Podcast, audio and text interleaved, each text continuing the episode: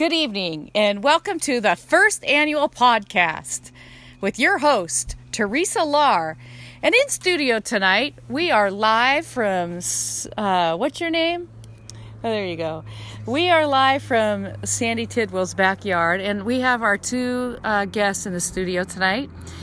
And they are Carla Darcy and her friend, Stephanie Orr. Well, welcome to the studio, everybody. Thank you, Teresa. It's, it's great to be here. Thanks. so glad you all are here. So we're going to start off because we've been talking a lot about the Enneagram, as you can remember. And I just have a question starting out um, for Carla as a nine. So, as a nine, You're interrupting her piece. We're playing. We're playing. Yes. can you tell us? Can you tell us as a nine when you're stressed, what do you do? She doesn't talk. okay.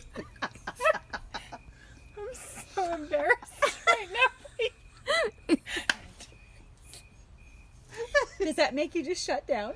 it's like why I don't I take her in public sometimes.